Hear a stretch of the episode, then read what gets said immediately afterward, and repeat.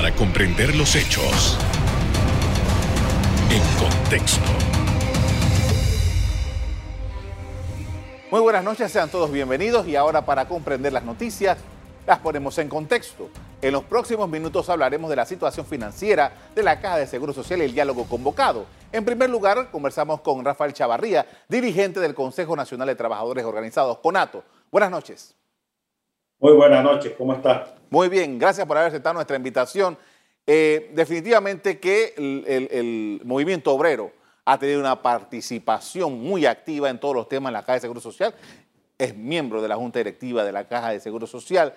Su perspectiva frente a este diálogo que se ha convocado y la necesidad que hay de hacer algunos cambios a las normas, sobre todo del IBM. Sí, muy buenas noches y realmente un saludo para todos. Nosotros creemos que el, la, seguridad social panameña en este momento requiere de muchos eh, sacrificios, de muchas cosas que se tienen que hacer. En primer lugar, se tiene que buscar alternativas para los cuatro programas de la Caja del Seguro Social. IBM, en primer lugar, se tiene que regresar al sistema solidario porque lo que pasó en el 2005 realmente donde se privatiza una parte de, la, de, la, de, las pensiones de los eh, asegurados, significa que esa en este momento realmente no es viable. También eh, se ha comprobado que de los 30 países que en los años de 2012 habían privatizado o habían puesto las cuotas eh, de las jubilaciones a, a título personal, 18 regresaron en el año 2018, habían regresado a, a, las pensiones solidarias. Y esto significa que para nosotros el, el, término solidario es el más estable, el más seguro y el menos costoso. En ese sentido, se requiere que realmente en este momento se regrese. El diálogo es positivo y que se debe hacer, pero también se debe de regresar al sistema solidario porque es el más, el, como le dije, el menos costoso, el más eh, diríamos, eh, que se puede, más duradero y todas esas cosas. Y para nosotros es necesario. También yo creo que el diálogo también tiene que acoger el resto de los programas que tiene la Caja del Seguro Social. Salud. En todos los países del mundo, eh, la salud la pagan los asegurados y el Estado. Y en Panamá en este momento está pagando los asegurados, nosotros los asegurados estamos pagando el 85% de la salud.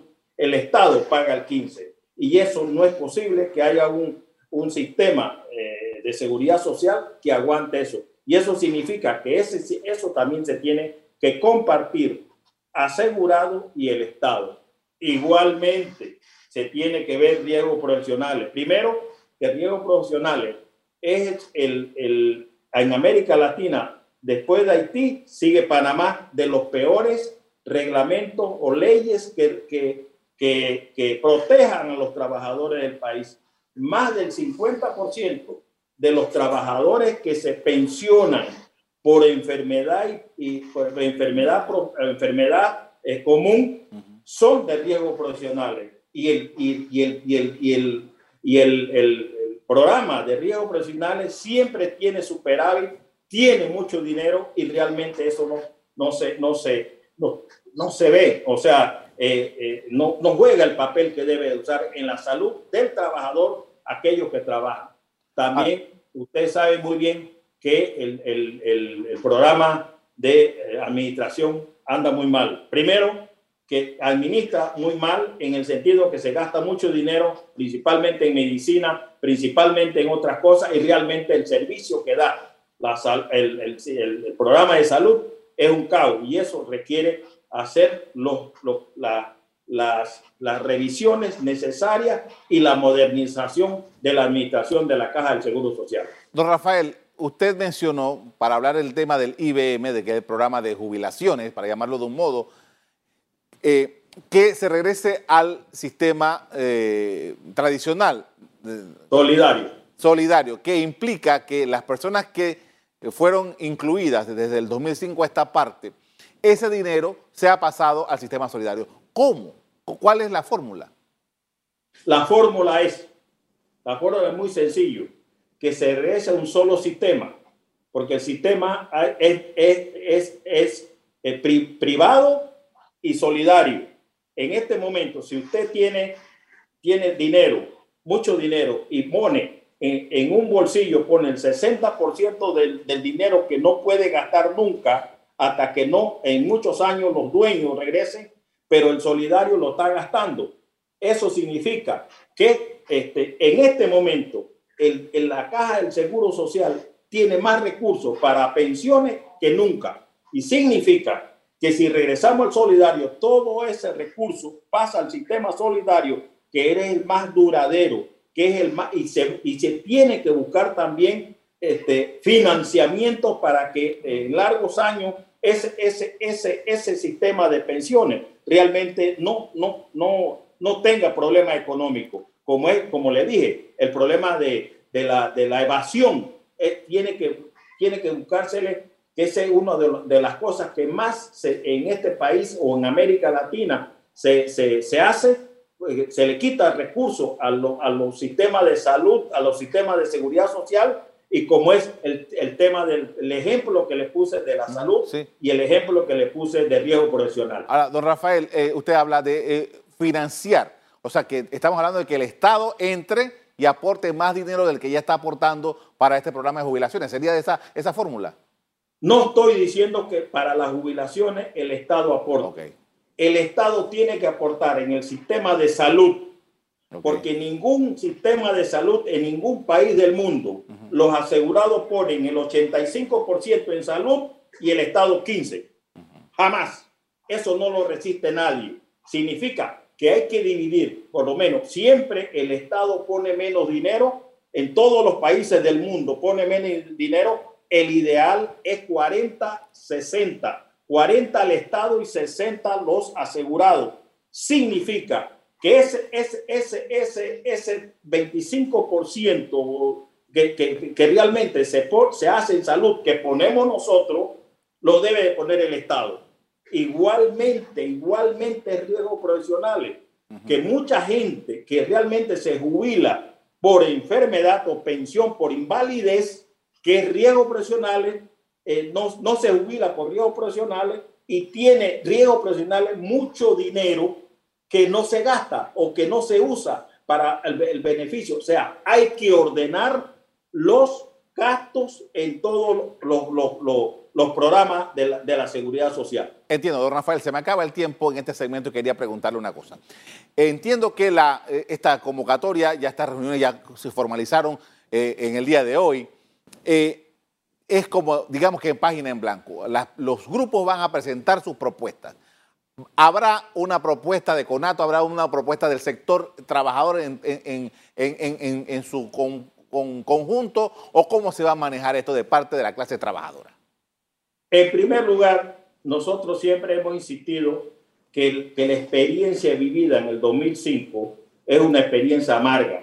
Se debe de regresar al sistema solidario de las pensiones. Uh -huh se debe de, de, de, de, reglamentar los gastos de la seguridad social okay. que vaya acorde a las necesidades que, que son de ese programa. Y también se tiene que buscar alternativas para el financiamiento eh, y buscar financiamiento. Hay muchas maneras de financiar. Okay. El, el, el, el 85% de las pensiones o de las jubilaciones de los asegurados hay que revisarla porque realmente es un problema sumamente grave en Panamá las jubilaciones de los asegurados. Significa que eso para nosotros es muy importante ver porque los asegurados, aparte de que las jubilaciones de ellos no tienen ni para, no, no cubre, pero ni, ni, ni, ni, ni, la canasta básica familiar, tienen el problema de los descuentos que tienen de los bancos y las financieras. Esos son temas que se tienen que ver con mucha, con mucha, con mucha precisión para mejorarle la calidad de vida a los asegurados y la, y la calidad de, de, de, de, seguridad social que nosotros debemos tener. Le agradezco a Rafael Chavarría por habernos acompañado en este, esta noche hablando sobre este tema tan importante. Ahora es momento de hacer una pausa. A regreso seguimos conversando sobre el problema de la Caja de Seguro Social. Ya volvemos.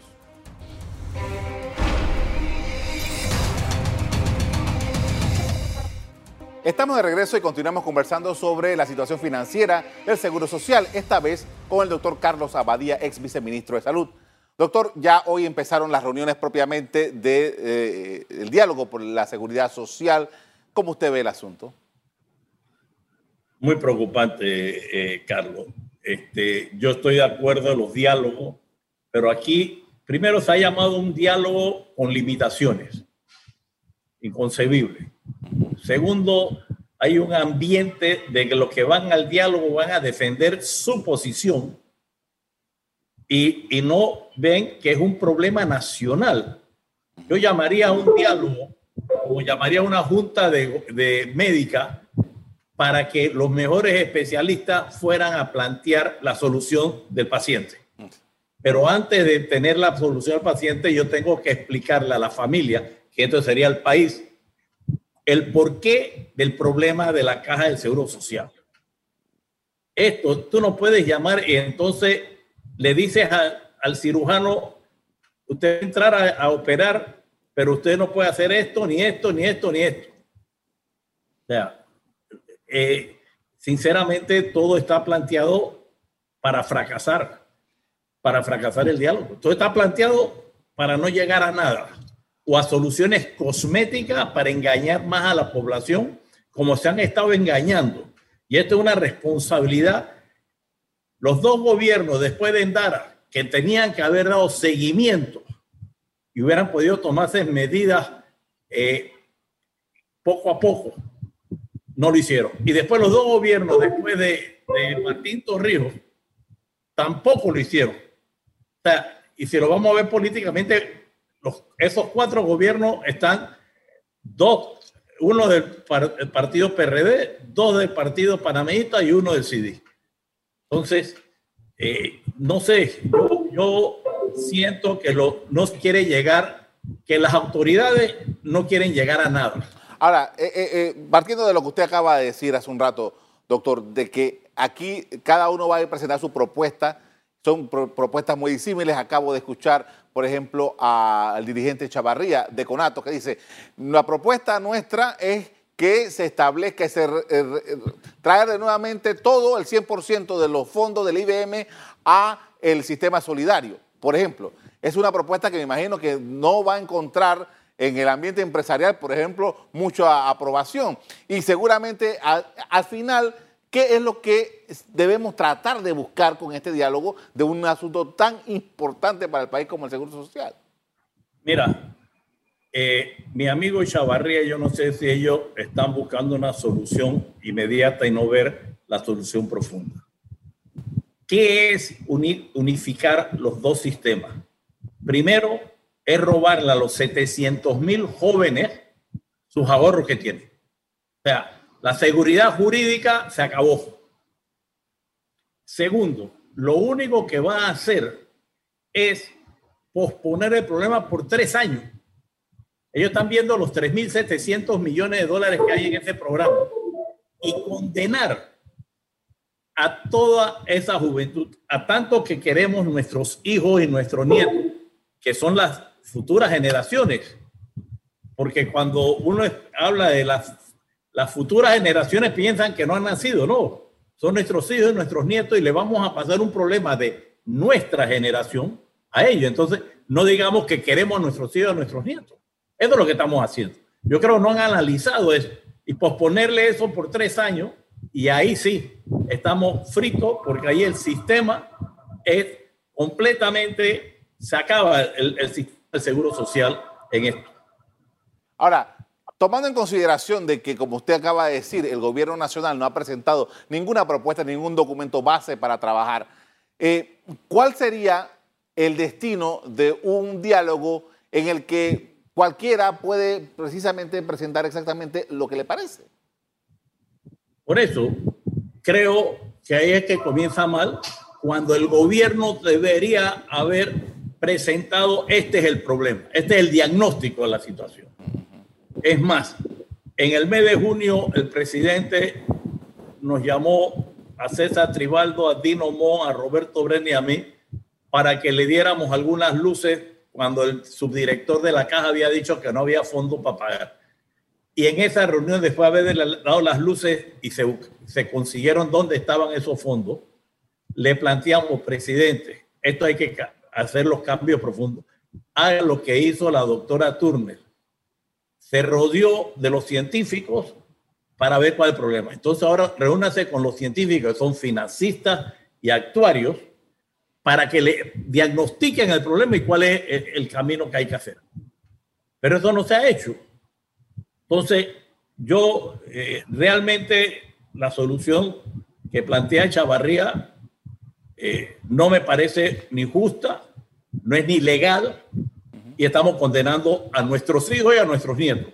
Doctor, hay una, ahora que, usted lo menciona, hay un informe eh, de la Comisión Actuarial del Seguro Social que fue convocada para esto, un informe duro, un informe directo, ellos ven números, su evaluación de lo que se presentó ahí.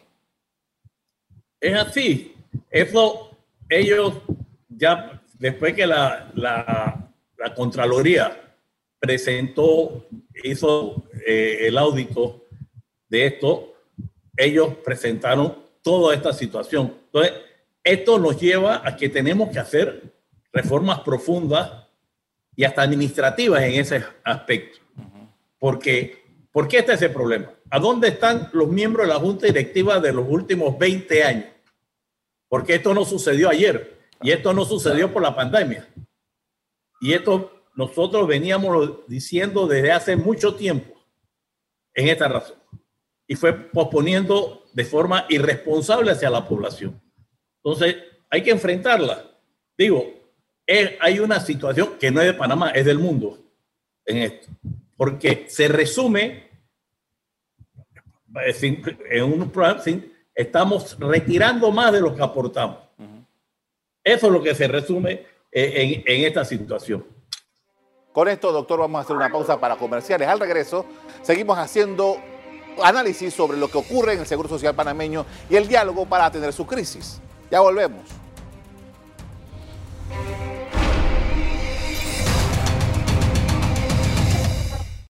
Estamos de regreso. A continuación, el análisis de las finanzas de la Caja de Seguro Social con el doctor Carlos Abadía, ex viceministro de Salud. Doctor Abadía, eh, usted lo mencionó hace un rato y me he quedado pensando en eso, de que, ok, hemos estado concentrando la opinión en el tema del IBM, pero ahí están los otros tres programas de la Caja de Seguro Social. ¿Merece la pena el instante este eh, para entrar también a revisar estos programas, el programa de salud, que eh, yo creo que no hay nadie que hable bien del programa de salud, desgraciadamente, el programa de, riesgos profesionales, el, problema, el programa de administración. ¿Cómo los ve?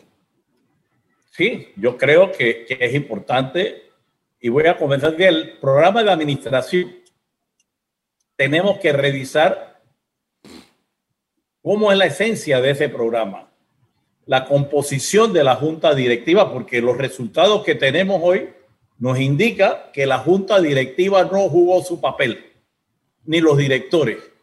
Entonces tenemos que buscar la fórmula que los miembros de los gremios ahí tengan un perfil, tengan pasar un examen de que para conocimientos básicos de salud, de administración de salud y de pensiones, este, tienen que tener una responsabilidad, no es ah, yo no hago esto y no pasa nada, no, tiene que tener una responsabilidad pecuniaria, civil, pero tiene que ser un responsable porque si no, sigue pasando esto en esa razón.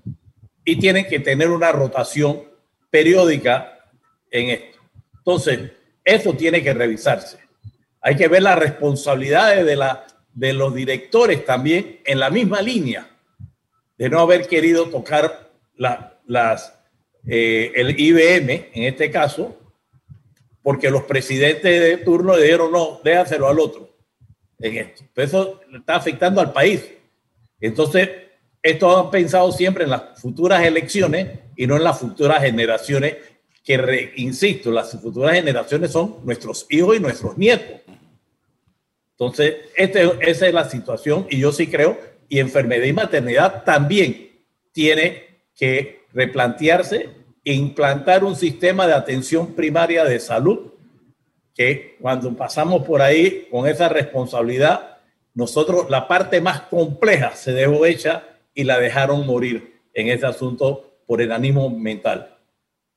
Ahora, doctor, en algún momento, y usted fue parte de ese grupo de notables, por así decirlo, que trabajaron en unos proyectos, eso fue por allá por el año 2005, 2006, cuando el tema del dietilenglicol. Eh, fueron convocados un grupo de expertos, como usted dijo, para ver las posibilidades. Y una de las cosas que se trataron en aquel momento era, hablando del tema de eh, enfermedad y maternidad del Seguro Social, era de que el Seguro Social eh, fragmentarlo, de manera tal de que especializados los, los temas eh, pudiera rendir un mejor eh, provecho. ¿Usted todavía mantiene esa posición? ¿Cómo lo ven ahora? Mira, esto lo venía desde antes de los garantes, que fue el grupo este que en el 2008 el, presidente Martín Torrijos nos llamó a un grupo de 14. Primero, no puede seguir una sola persona administrando una empresa con dos situaciones muy disímiles y muy complejas, salud y pensiones. La parte de pensiones es una compañía de seguro, es como se administra una compañía de seguro. Son los principios en esto. Y los de salud, los de salud. Entonces, ahí comienza el gran problema. Y eso, pero no se atreven. Es más, fue una de las limitaciones que dijeron, que no se podía hablar de dividir la institución. Entonces, si ese es parte del problema. Entonces, eso es un lado y lo otro, el sistema de atención primaria. Si nosotros hubiéramos, si hubiera continuado el trabajo que se había hecho, nosotros hubiéramos tenido mucho menos muertos y mucho menos casos y más controlados. Lo, y hubiera sido sumamente, o sea, menos compleja la trazabilidad en ese asunto, por el resultado que debía tenerse en ese momento, que ahí hubiéramos tenido tranquilamente mil médicos de cabecera que comprendían alrededor de una cobertura de dos millones de panameños. Entonces sabían dónde vivían, cuál era la enfermedad, todo en este asunto. Entonces, esto hay que hacerlo, pero no sé cuál es el miedo de decirle a la población, hay que hacer esto y hay que hacer los cambios en este asunto. Ahora, eh, las soluciones, por ejemplo, en el caso del, eh, del, IBM, usted dice, esto es una compañía de seguro y es de eso, de eso se trata, ¿no? De, de pagar pensiones, colectar y pagar. Eh, las soluciones que se den, que se puedan descubrir en este momento, en este diálogo, eh, el seguro social, cuánto aguanta, cuánto necesita en el tiempo para que efectivamente haya por lo menos algo de tranquilidad. Mira, ya sabemos que hasta el 2025 hay los fondos si no se hace nada. Y si no queremos ninguna, ningún cambio, el gobierno va a comenzar a, a partir del 2026 a aportar alrededor de 1.500 millones de dólares por año. Y eso va en aumento hasta llegar en los años 32, 33 a 5 mil y 6 mil dólares, 6 mil millones de dólares por año. ¿Dónde va a salir ese dinero? ¿De dónde va a salir ese dinero? Y además, esto, eh, tenemos un riesgo, eh, se puede, nos aumentan el 7% a 21%. Y ahí, ah, ahí está la plata, pero pagamos todo. Y no es justo, Carlos, de que 4 millones y medio de panameños tengan que pagar las pensiones 400 mil o 500 mil panameños. No es justo. Entonces estamos poniendo el dinero, administrando mal ese dinero y aumentar todo eso para pagar pensiones, no para hacer mejorar las escuelas ni para mejorar las infraestructuras y todo lo otro que hay que invertir en el país. Entonces, eh, eh, es inconcebible. Y además de unos años para acá, el Estado también está pagando 120 a los 65, personas que no están dentro del sistema, y también está pagando un remanente de jubilaciones especiales a, cuerpos armados. En fin, al final el, gobierno, el peso económico del gobierno en todo este asunto cada vez se incrementará exponencialmente. Y vamos hacia la, hacia la ruina del país, hacia una miseria. Vamos a, a unos países centroamericanos y del Caribe que viven en una miseria total. Hacia, eso vamos. No vamos hacia donde tendríamos que ir con toda la riqueza que tiene este país y que con un poquito de honestidad y de, y de capacidad y, y, actitud política de resolver las cosas nos debe llevar a un país de primer mundo porque tenemos las condiciones en ese sentido. Eh, doctor, el Seguro Social eh, es quizás la institución, en algún momento se pensó que era la institución más noble de Panamá, al menos así lo decían los políticos que la crearon y que la, formaron, porque esto ha sido un proceso muy largo. Eh, ¿Cuánto queda de esa nobleza de, esa institución? Es que la nobleza es la institución misma. Un país no puede vivir sin seguridad social. Entendamos eso. No hay un país que viva sin seguridad social. Por eso nosotros tenemos que tomar las medidas necesarias por esa seguridad social. No se va a perder. Lo que se va a hacer es que el financiamiento que se dé va a quitarle a otras estructuras del país que, que tiene que desarrollar. Le agradezco mucho, doctor Abadía, por habernos acompañado esta noche con sus impresiones sobre esta situación del Seguro Social. Muy amable. Gracias. El diálogo por el Seguro Social, en el diálogo, perdón, por el Seguro Social habrá tres comisiones de trabajo, cada una con su facilitador y relator y un secretario técnico con el fin de que se pueda llegar a conclusiones en el tema de la sostenibilidad de los fondos de pensiones de la institución. Hasta aquí el programa de hoy. Usted les doy las gracias por acompañarnos. Y les recuerdo que si quieren volver a ver este programa, búsquelo en el VOD de cable o locales, Canal Eco. Me despido invitándolos a que continúen disfrutando de nuestra programación. Buenas noches.